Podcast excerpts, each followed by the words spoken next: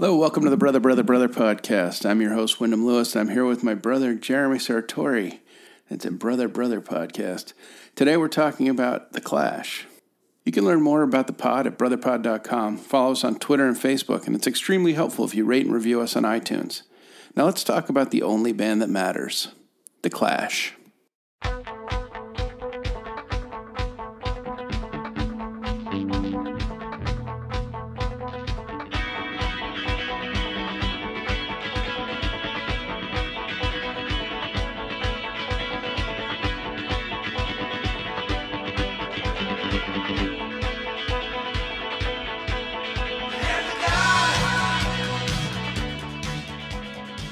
The Brother, Brother, Brother podcast. Uh, I'm your host, Wyndham Lewis. I'm here with Jeremy Sartori, and today we are talking about The Clash, um, the only band that matters, one of my absolute favorite bands, if not my favorite band of all time. And uh, it is the 40th, I mean, give or take a couple months, the 40th anniversary of the release of their debut album, The Clash. Um, how did you first uh, encounter The Clash, Jer? Yeah, I mean, so it's funny. I, I, thinking that it's the 40th year of the Clash, and being that I turn 40. 41 um, a week from today, it's uh, you know, it's funny. I was one years old, so I did not encounter them on birth, but I uh, I started to get into kind of punk rock and and you know um, alternative music at the time. I think both through you and then also through kind of skateboarding and I made the unfortunate choice of my first Clash album being "Cut the Crap" because the guy on the cover had a mohawk.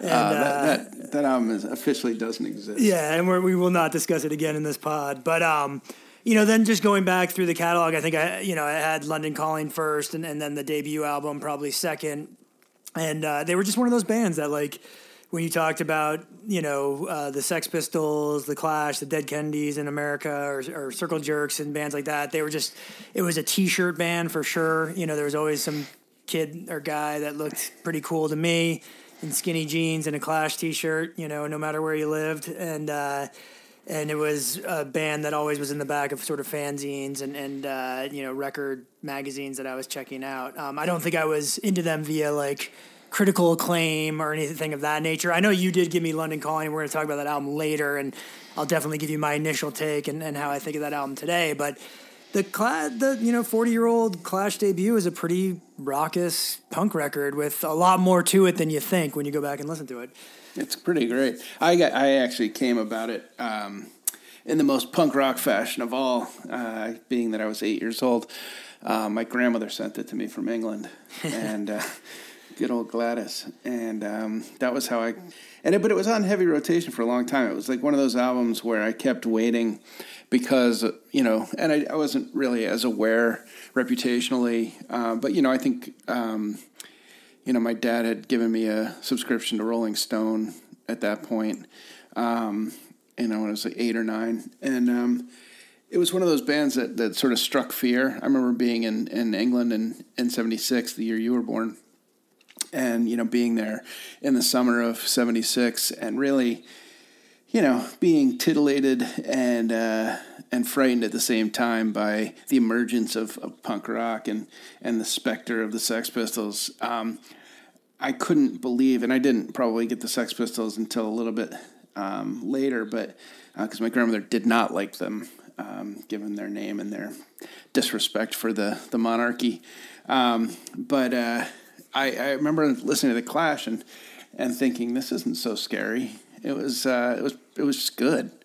Um, so it was, yeah. it was, kind of funny, and and um, I remember particularly, you know, some of the, the lyrics from that album, like career opportunities and stuff that that were fairly, you know, easily understandable uh, to an eight year old or nine year old, um, which I'm not sure speaks well for the uh, necessarily for the sophistication uh, that they were going for, but they were pretty simple, um, you know, emotions and and and issues they were working with, um, and they were resonant, and so you could feel it, and you could tell that you know there's something that I wouldn't have been able to put my finger on then, which is that you could tell they gave a shit.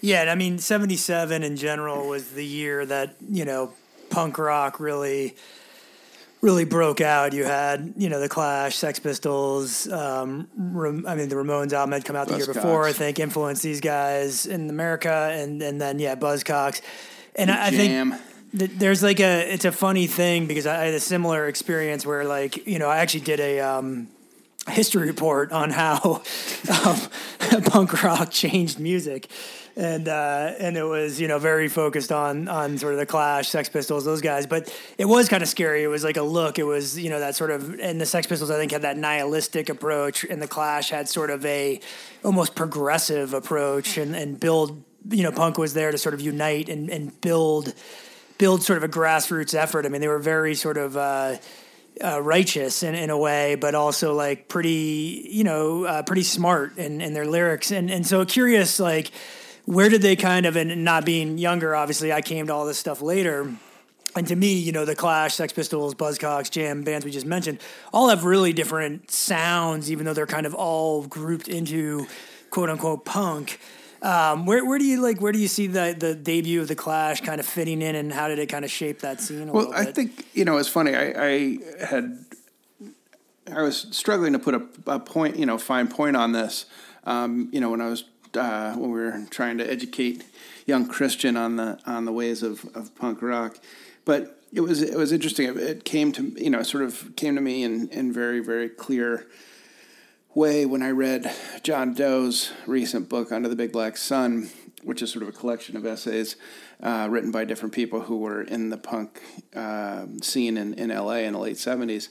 And what it was really was you know the the uniting principle was that this was different um, that it wasn't, you know, it was a, a response to, you know, frequently it's referred to as, as having been a response to the bloat of things like Emerson, Lake and Palmer and, and Yes and, you know, the prog rock and the, and the sort of virtuosity um, that those musicians had on the seven minute suites based on uh, things that scared people from actually picking up instruments. Basically. The flight of Icarus, but um, I uh, but you know, it was it, it, was more a gut feeling, I think, and things like um, you know, I mean, the Jam, uh, the Buzzcocks, the Sex Pistols, and the Clash.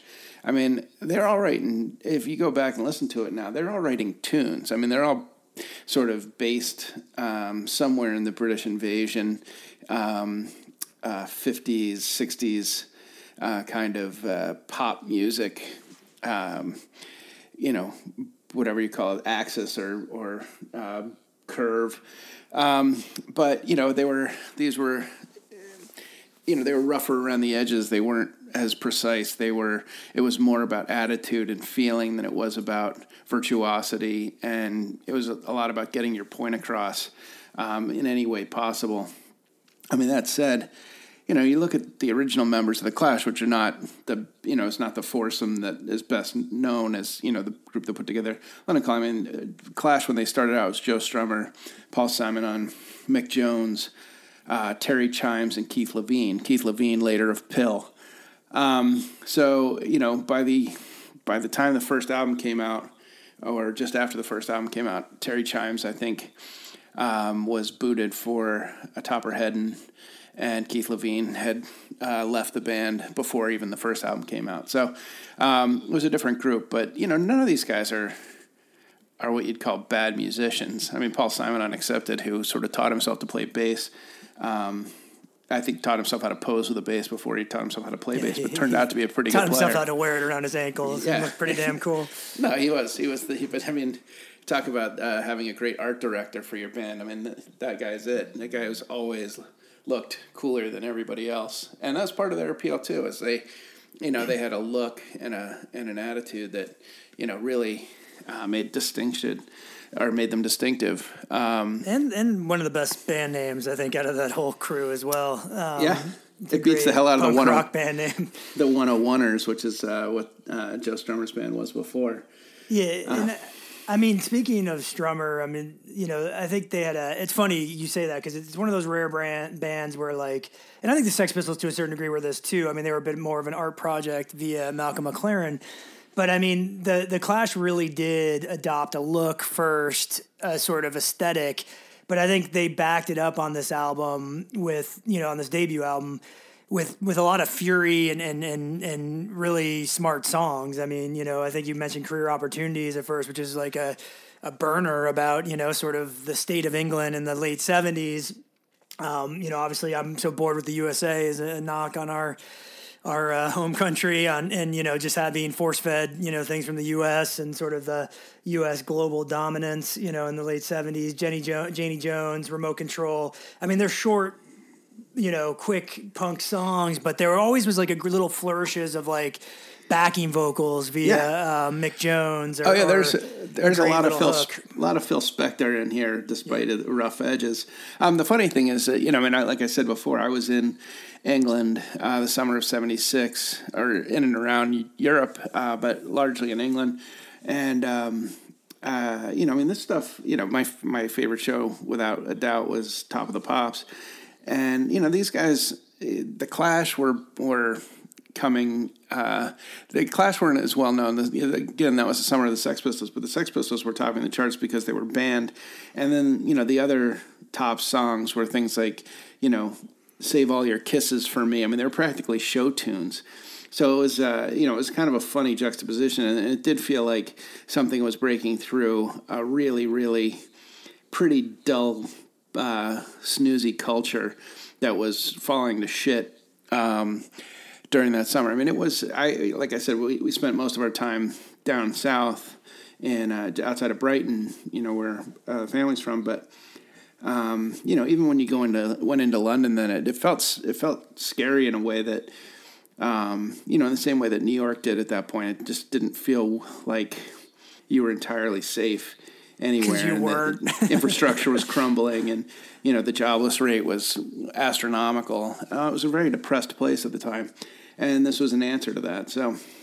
And anyway. the Clash, I, I, mean, before we move on, real quick, two things I wanted to just throw out there. I do remember a funny part in, in Legs McNeil's "Please Kill Me," where the Ramones were touring uh, their first UK tour, and I think the Clash had formed. I don't think this album was out, and they were sort of like in an alley and they saw the Ramones and they like quickly struck poses of like tough guy want to fight because they just thought the Ramones were like the baddest ass motherfuckers around, and they were literally like scared that they'd beat them up, you know. And then, uh, and as we all know, the Ramones were just the Ramones. But uh, the other one I just want to ask you real quickly on, before we move on from the debut was how did this resonate in America? Or did it resonate in America? Was it something that like well, other than legs, other than um, sorry, uh, Lester Bangs and people like that who always seem to champion this band? But I don't think they really, you know, the first album didn't really make any. Uh, real impact in the states outside of you know critical circles and colleges and things and imports. It was a, actually the top selling import, I believe, of all time at the time. But it wasn't released in America. It was released in England uh, on CBS Records, and it CBS made a conscious decision not to release it in America because you know it wasn't going to translate. Uh, that said, uh, again, like I said, until uh, Blue Monday came around, this was the top import um, import record sales wise of all time um, in 1977. Uh, so it you know it did there was a there was an appetite for it, but as you know as is often the case, uh, um, the people in charge didn't seem to think there would be, so um, they ensured that there wouldn't. And in fact, the follow up record is very much, um, you know, a uh, you know. A, a symptom of, of that way of thinking because um, they decided they needed a big, slick American producer uh, to to sort of interpret the clash so that an American audience could um, could get it, could understand it, could understand it, and so they hired Sandy Pearlman. Um, well, wait, keyboard. hold on. Let's let's listen to a song off the first album, then let's jump in to give them enough rope. Okay, cool. What do you say? All right, cool. How about career opportunities? Sounds good to me.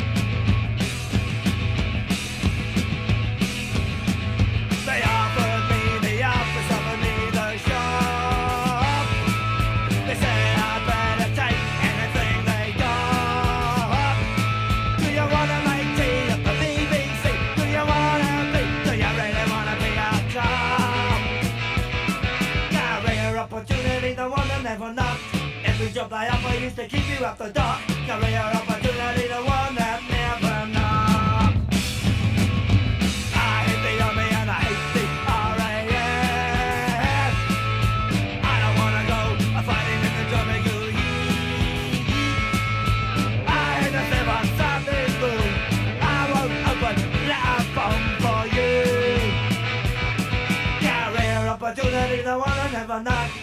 Every job they offer used to keep you at the dock. Career opportunity, the one that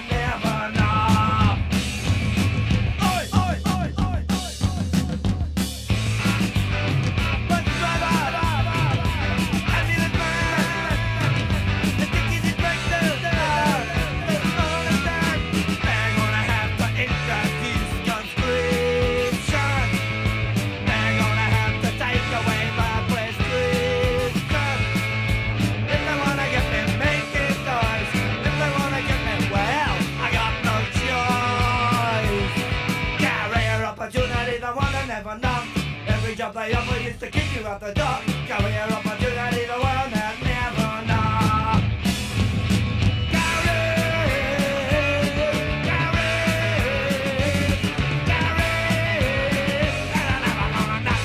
Welcome back to the Brother Pod. Today we're talking about the only band that matters, The Clash. And, uh, you know, a little bit in uh, Wyndham and I decided to kind of jump on and talk about The Clash, in part because of the debut album being 40 years old, and uh, also because we love The Clash.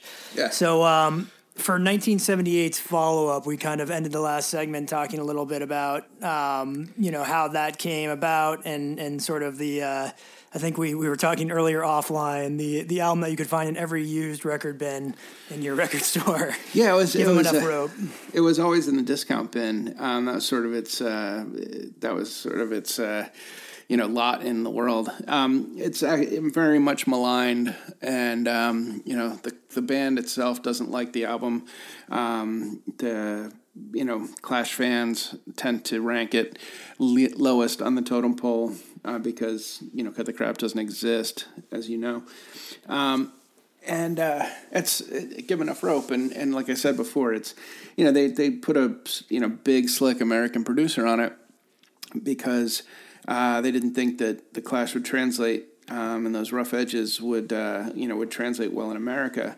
Um, so they put sandy pearlman who was the keyboard player i believe for blue oyster cult. And you know it's a sheenier record certainly than the debut album. But there's some good songs on there. I mean safe european home's a great song. Um, you know there were and i believe that was a single uh, it just but the album never took off Tommy They- Gun. Tommy Gun. Yeah, they, they um, you know, it was released in the states um, as opposed to the Clash's debut album, which was not released in the states, and um, you know, it sort of meandered. Um, so you know, it, it it it died on the vine a little bit. Um, it's not very well regarded, but it's it's better than people think it was.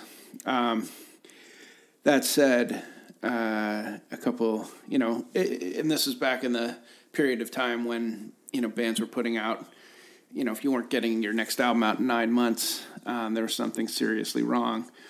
And um, at that point, um, you know, I think the uh, record company CBS regrouped and and tried to put a big push behind uh, what was to be their biggest uh, album and, and greatest achievement, and perhaps the greatest album of all time. And that, uh, you know, that that push is, um, you know, was reflected in in some heavy touring um, and a lot of build up around album number three. Let's, uh, let's hear Safe European Home and then let's talk about the album that really uh, Yeah. made them The Clash.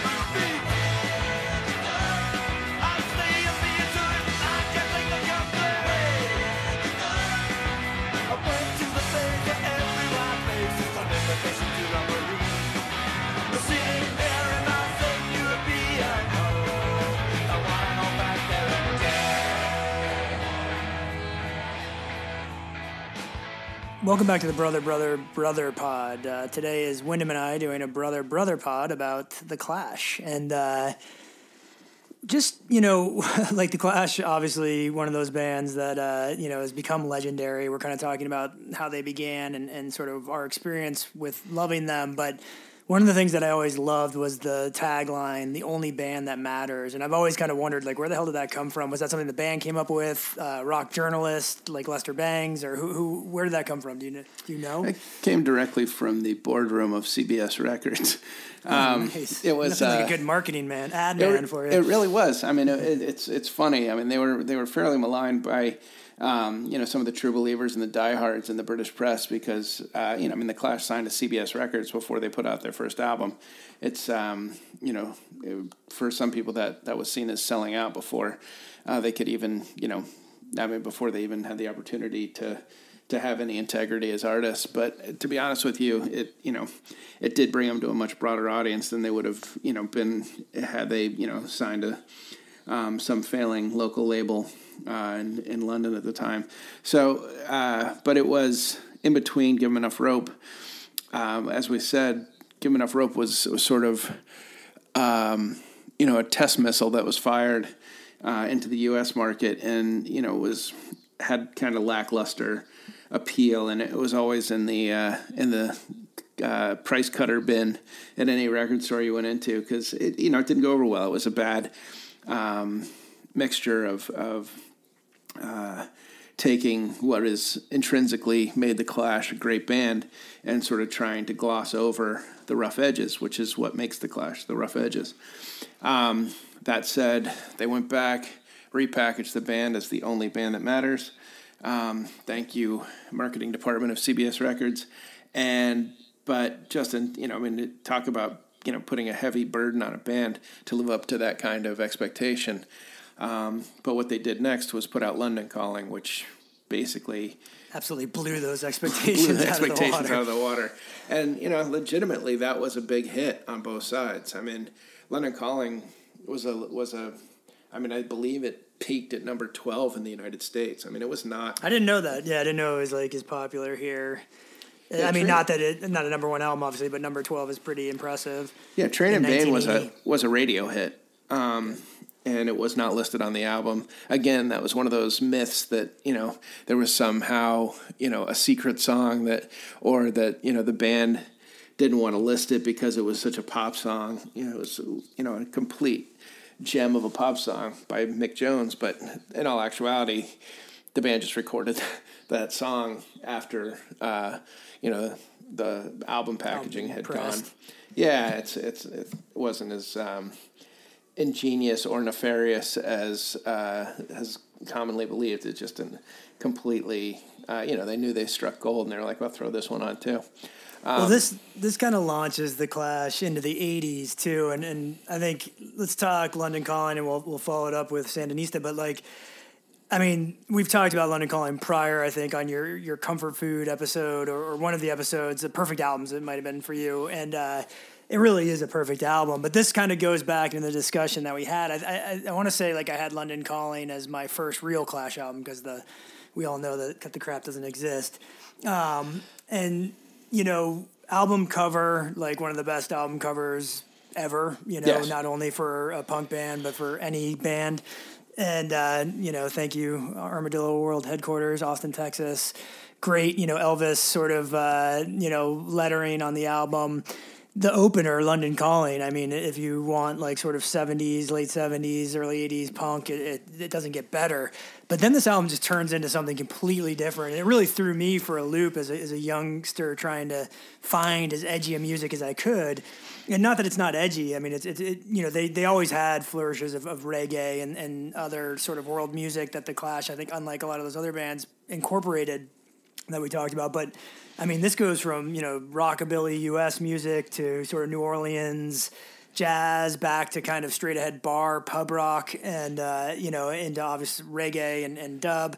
I mean, this album is all over the place in the best possible ways. So I mean, how how did that kind of like resonate in 1980 USA and 1979 UK? I mean, was Well, this like I think you know one of the things that is you know, sort of a misconception about this band is that you know they were you know, because they were so progressive and because they were so forthright and forward thinking. Um, it, it sort of got glossed over the fact that they were complete romantics about the past in music and particularly American music. And you know, when they tour in America, um, I believe the first, you know, when they you know they had a they had pretty decent support and they and CBS was trying to launch them big, but you know when they came over they basically they were able to select their own opening bands and and time and time again they were selecting these historically great and pretty well forgotten uh, bands. I mean BB King, uh, Sam and Dave, um, Joe Ely. Uh, opened for them for a significant portion of the time.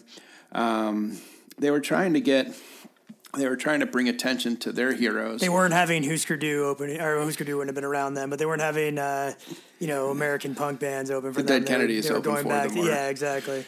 or Mission of Burma or anybody else. They were having. I mean, they were going for, you know, um, they were they were basically kids from England saying, "Imagine our luck. We have this, you know, we have this power to to you know work with some of our idols, and that would be Sam and Dave and and you know BB King and and uh, Joe Ely. And I mean, that's the first time I ever heard of Joe Ely um, was because he opened for the Clash. Um, not that I was, not that I saw them or was able to go. I just, you know, was reading about them, and and that put Joe Ely on my radar uh, and many people's radar. I think for the first time, he was a pretty um, regional uh, artist at that point, uh, coming out of Texas.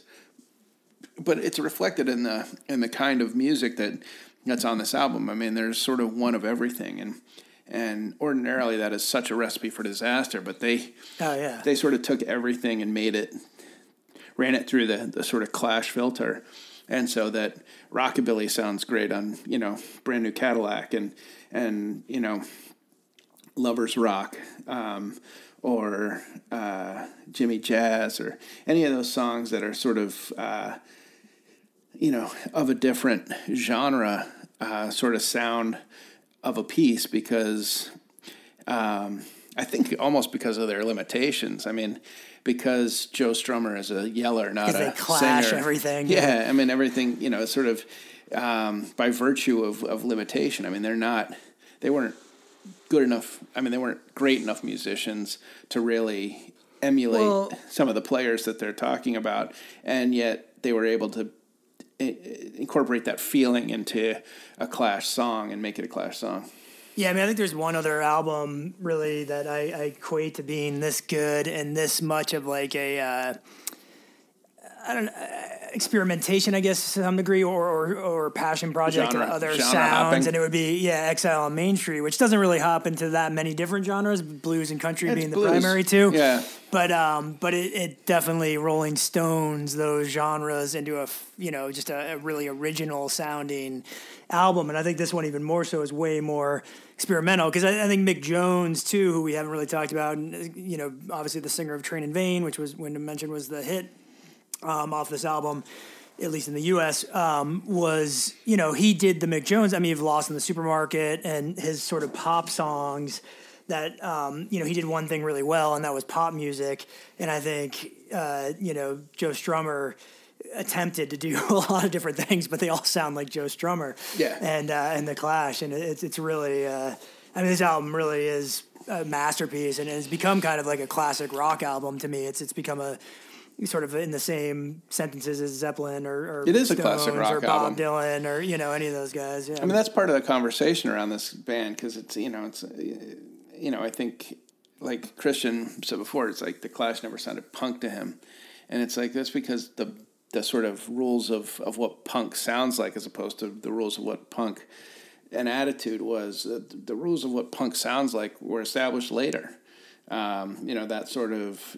Um, adherence to a single sound, that loud, fast, um, you know, sound is, is really um, that came from California uh, a few years after, uh, you know, punk in this sense in the late '70s into the early '80s was really about doing something different and you know, sort of not putting virtuosity at the fore of your music.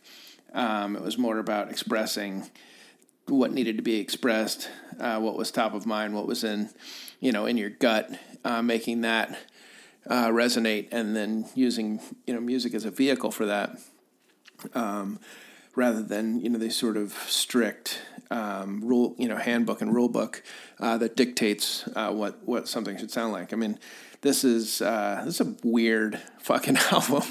I mean, you know, and uh, it, you know the song. It, like I, I, said before, I think in our comfort food uh, section, I think you know virtually of the nineteen or so songs that are on this album, um, I think all of them have been my favorite at some point, with the exception of maybe two or three.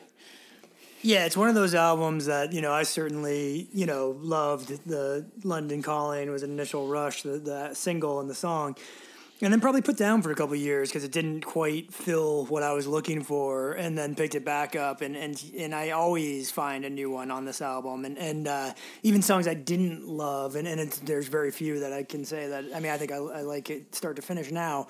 There's a couple that are like any album that are a little weaker to me, but it's um you know songs that I, I, have have a whole new meaning. I mean, the other interesting thing too, minus the covers, is they always kind of co-wrote. I mean, Joe Strummer and, and Mick Jones both share kind of like the Dylan and I mean, sorry, Lennon McCartney or you know um, billing there. Like they both co-write everything.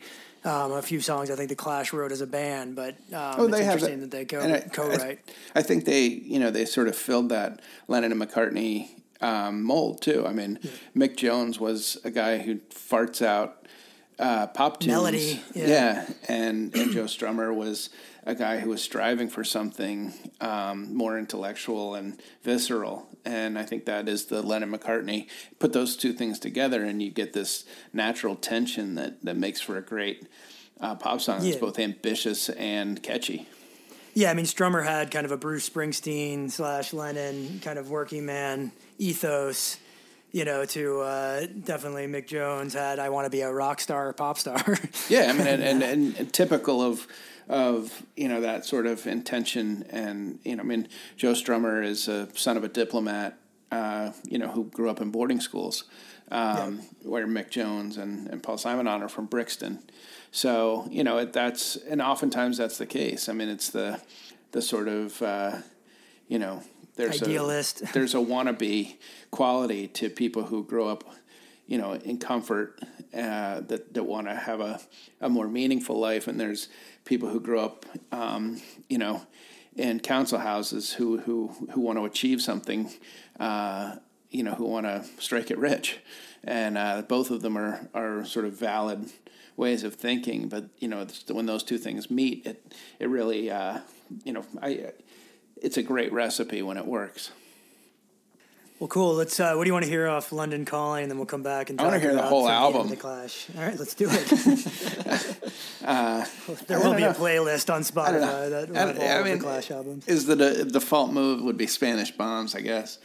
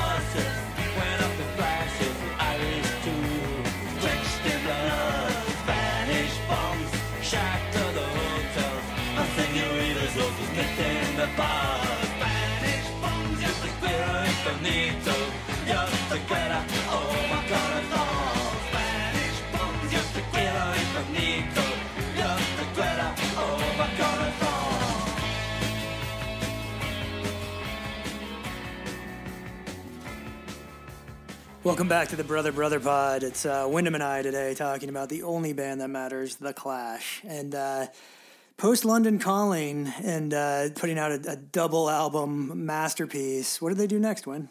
Well, it's funny. One of the you know one of the sort of side stories of of London Calling was, um, and they were constantly at war with.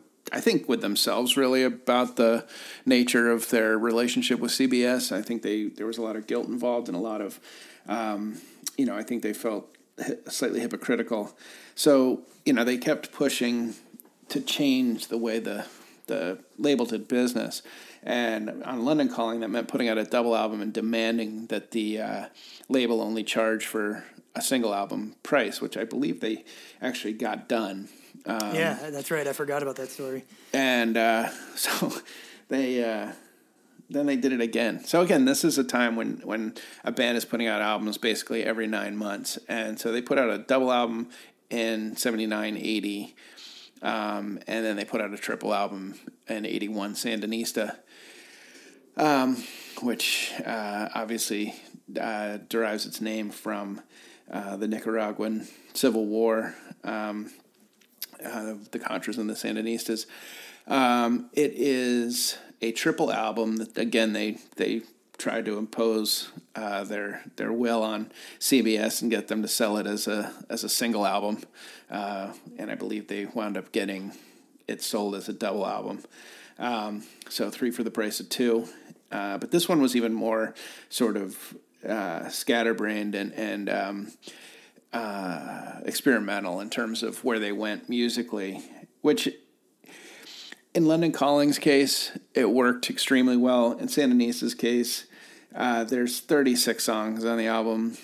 There's Admittedly, a, uh, there's a couple There's some hit and miss. There's a, there's a couple of misfires, but you know there, what? might, there might be an album out of the three that you could you could probably. Uh, If that was a double album, it would be amazing. Yeah. But if it was a double album, it wouldn't be Sandinista either. Because I mean, there is something to, uh, as we you know mentioned before, with like Guided by Voices. Sometimes the weaker links set up the power, um, and the dynamics are you know forever there. Again, this is a time when you know you're sort of forced to listen to entire albums because. Uh, you know, you can't hit. It's a pain in the ass to fast forward. Yeah, yeah, you can you can needle drop, but only so many times before you just get tired of getting up. Um, but that said, I mean, there's some fantastic stuff on here, and it runs the gamut. I mean, stuff like the Magnificent Seven, um, which opens it, right? That's the Yeah. And you know, this is they're they're getting, you know, again, they're letting their American influences really show. I mean, Magnificent Seven is almost a hip hop song. Um, it's it's got a sort of a little bit of a uh, Jamaican, uh, you know, sound clash kind of um, influence the uh, the way it's recorded, but it's it's you know it's in it in essence this and and uh, Radio Clash, which was a single that came out after, are um, they're sort of modified hip hop songs, and this is very early in the hip hop uh, era.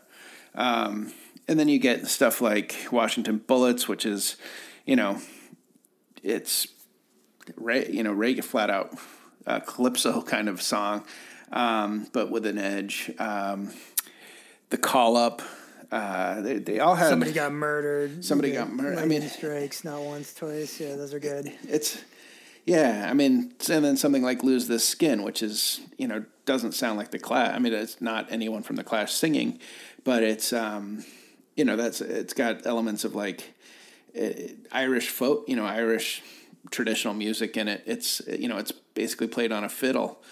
Uh, it's a bizarre record and it's to my mind the coolest album cover of all time.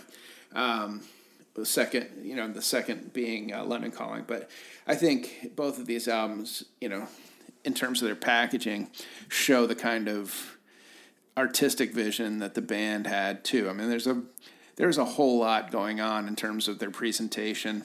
Uh, their live show is getting better and better. Um, they sort of left it all on the stage always, and I think that's you know one of the reasons that it was a fairly short live band.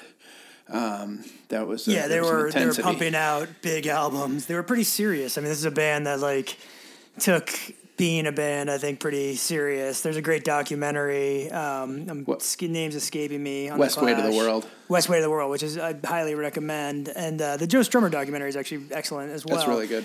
And uh, but I mean, it, it really shows like this was a fast and furious time, and and you know, Sandinista to me, uh, you know, when you grew up with it, um, I know you love it, and it, it's it's not an album I dislike. It's just a lot. it's, Yeah, a, it uh, it's like going through a, a box set um, as an album, and I think some of those sounds and some of those Um, you know, kind of experimentation, like anybody. You listen to sort of early 80s talking heads too, and, and just technology sort of dates it a little bit as well.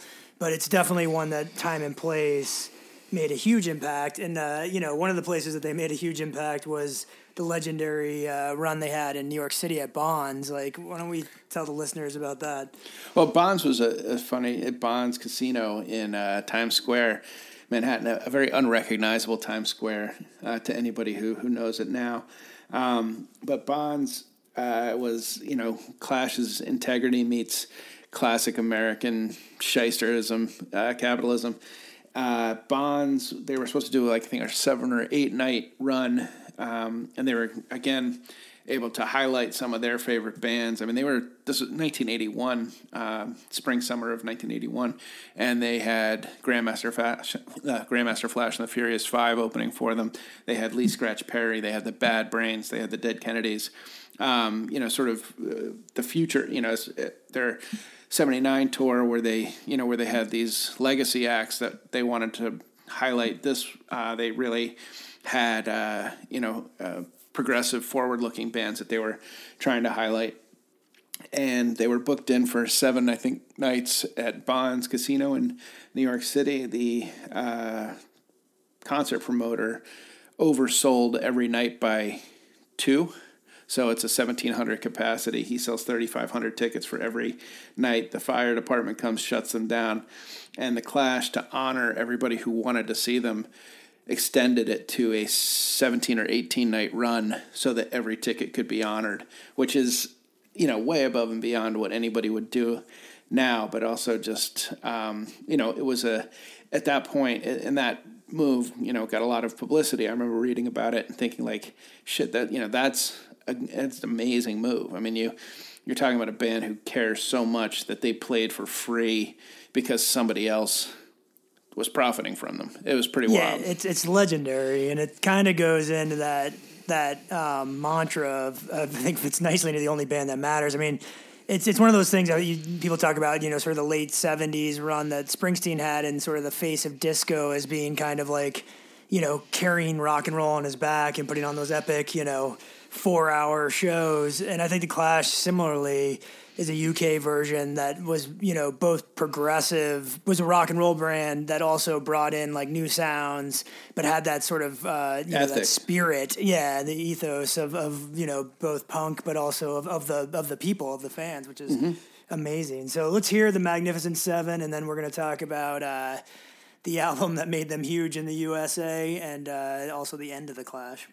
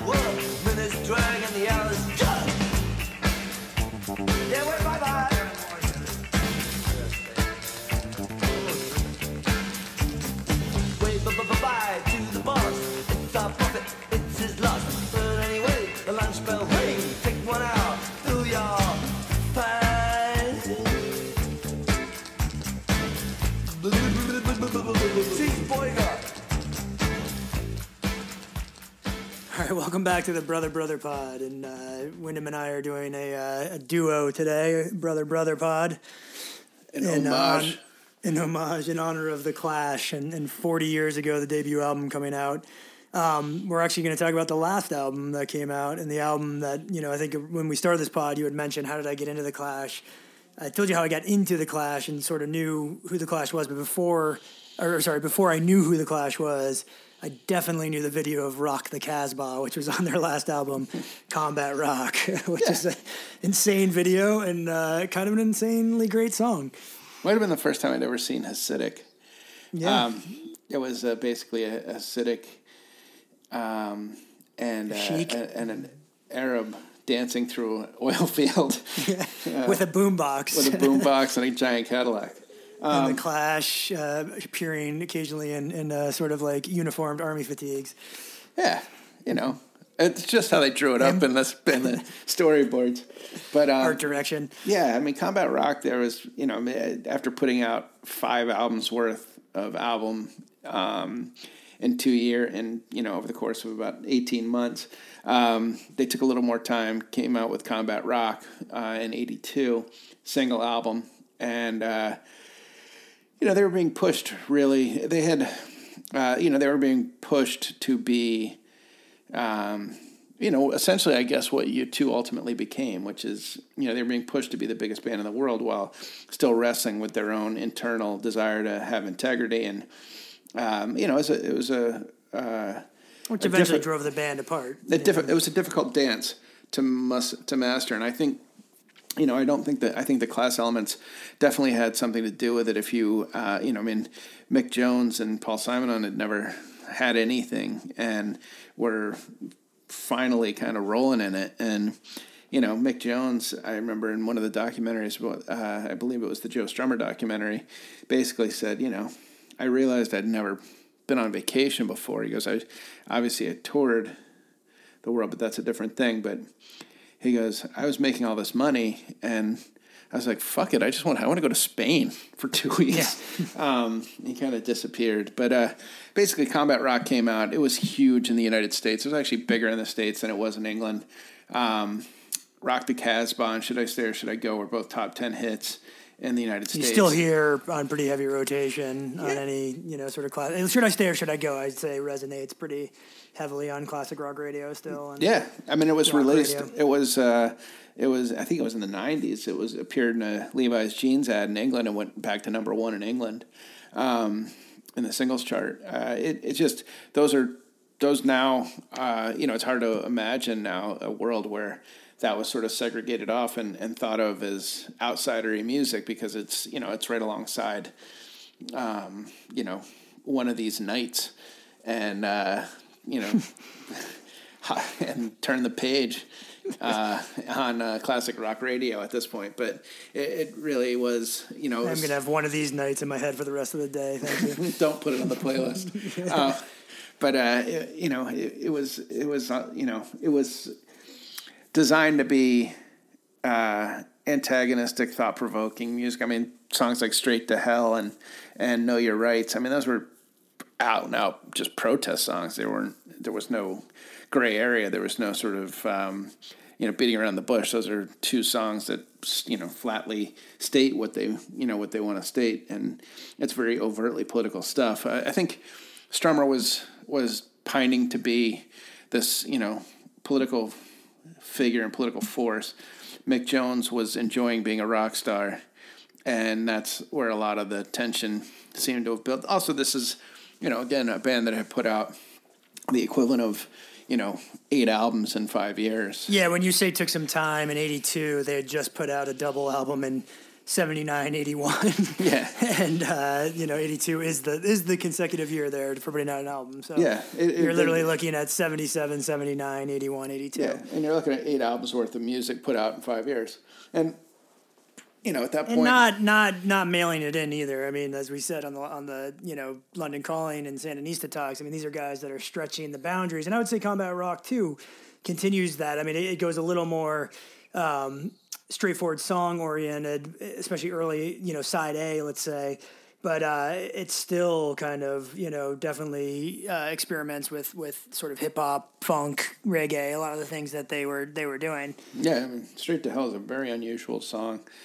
Um, and I believe that was the third single off of. I mean, Rock the Casbah for as much as that was played on early MTV because they probably for lack of video Mm-hmm. content and for the fact that it was a, a minor hit single or, or was a major hit. legitimate legitimate hit. Sorry, yeah. Yeah. Um, I mean, that's a weird tune too. I mean, the the piano and the you It's a great song, though. Beat. It is. It really is. Yeah. You know what's really good is the uh, extended version. It's Topper Headon, who is uh, the drummer for the Clash, um, is a particularly good musician.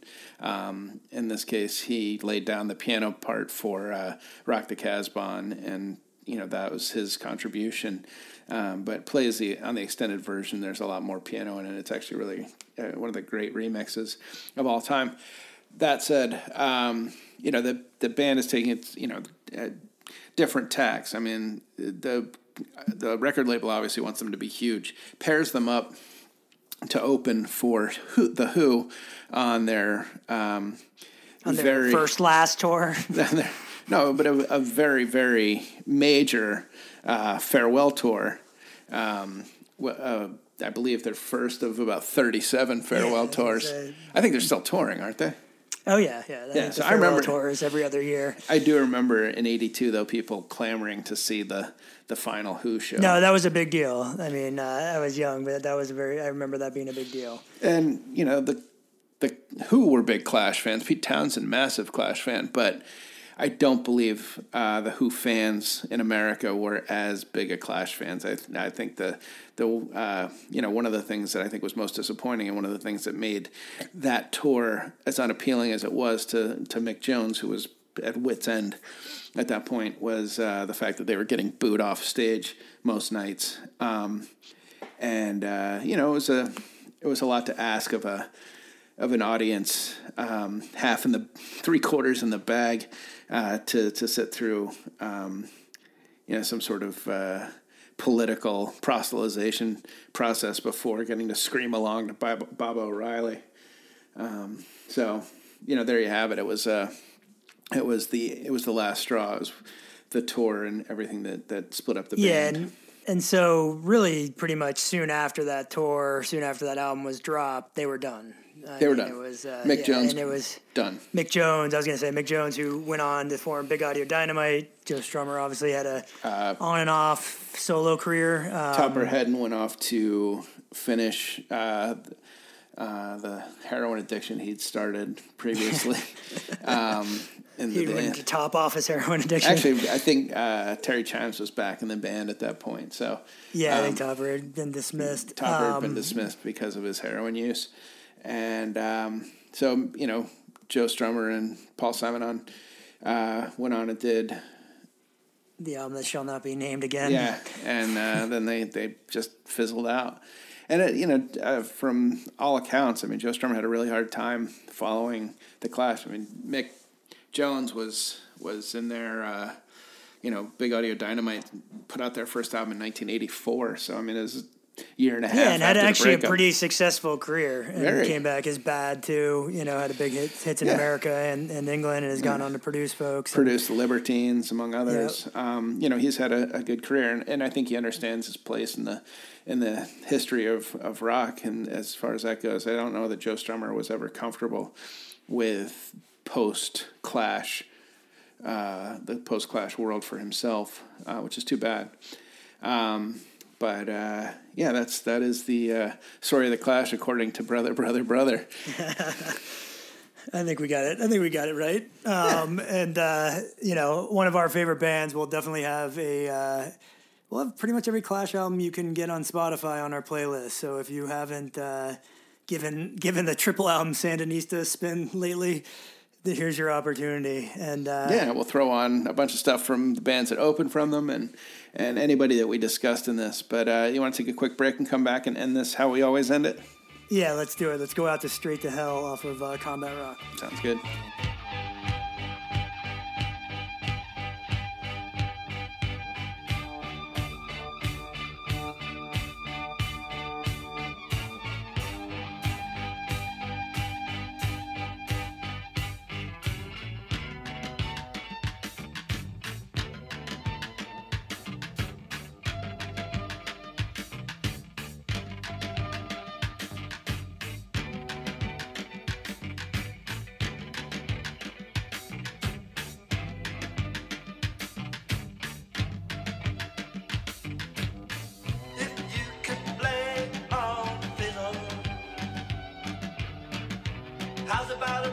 A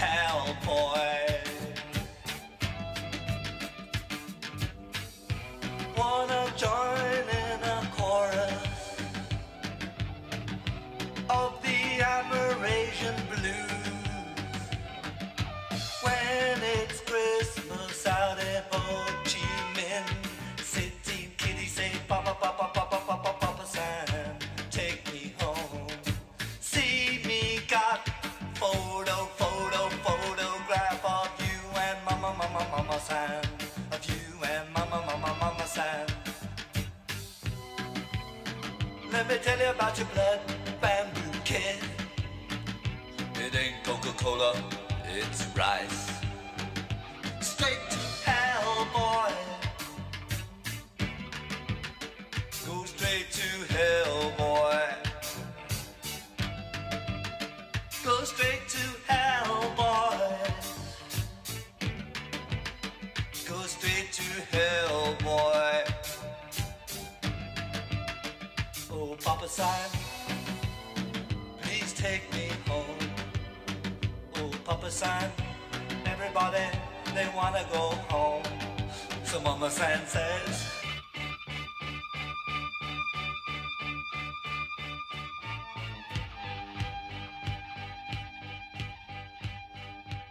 All right, welcome back to the Brother, Brother, Brother pod. Today is Wyndham and I wrapping up on The Clash and ending this episode as we end every episode. Wyndham, what are you listening to?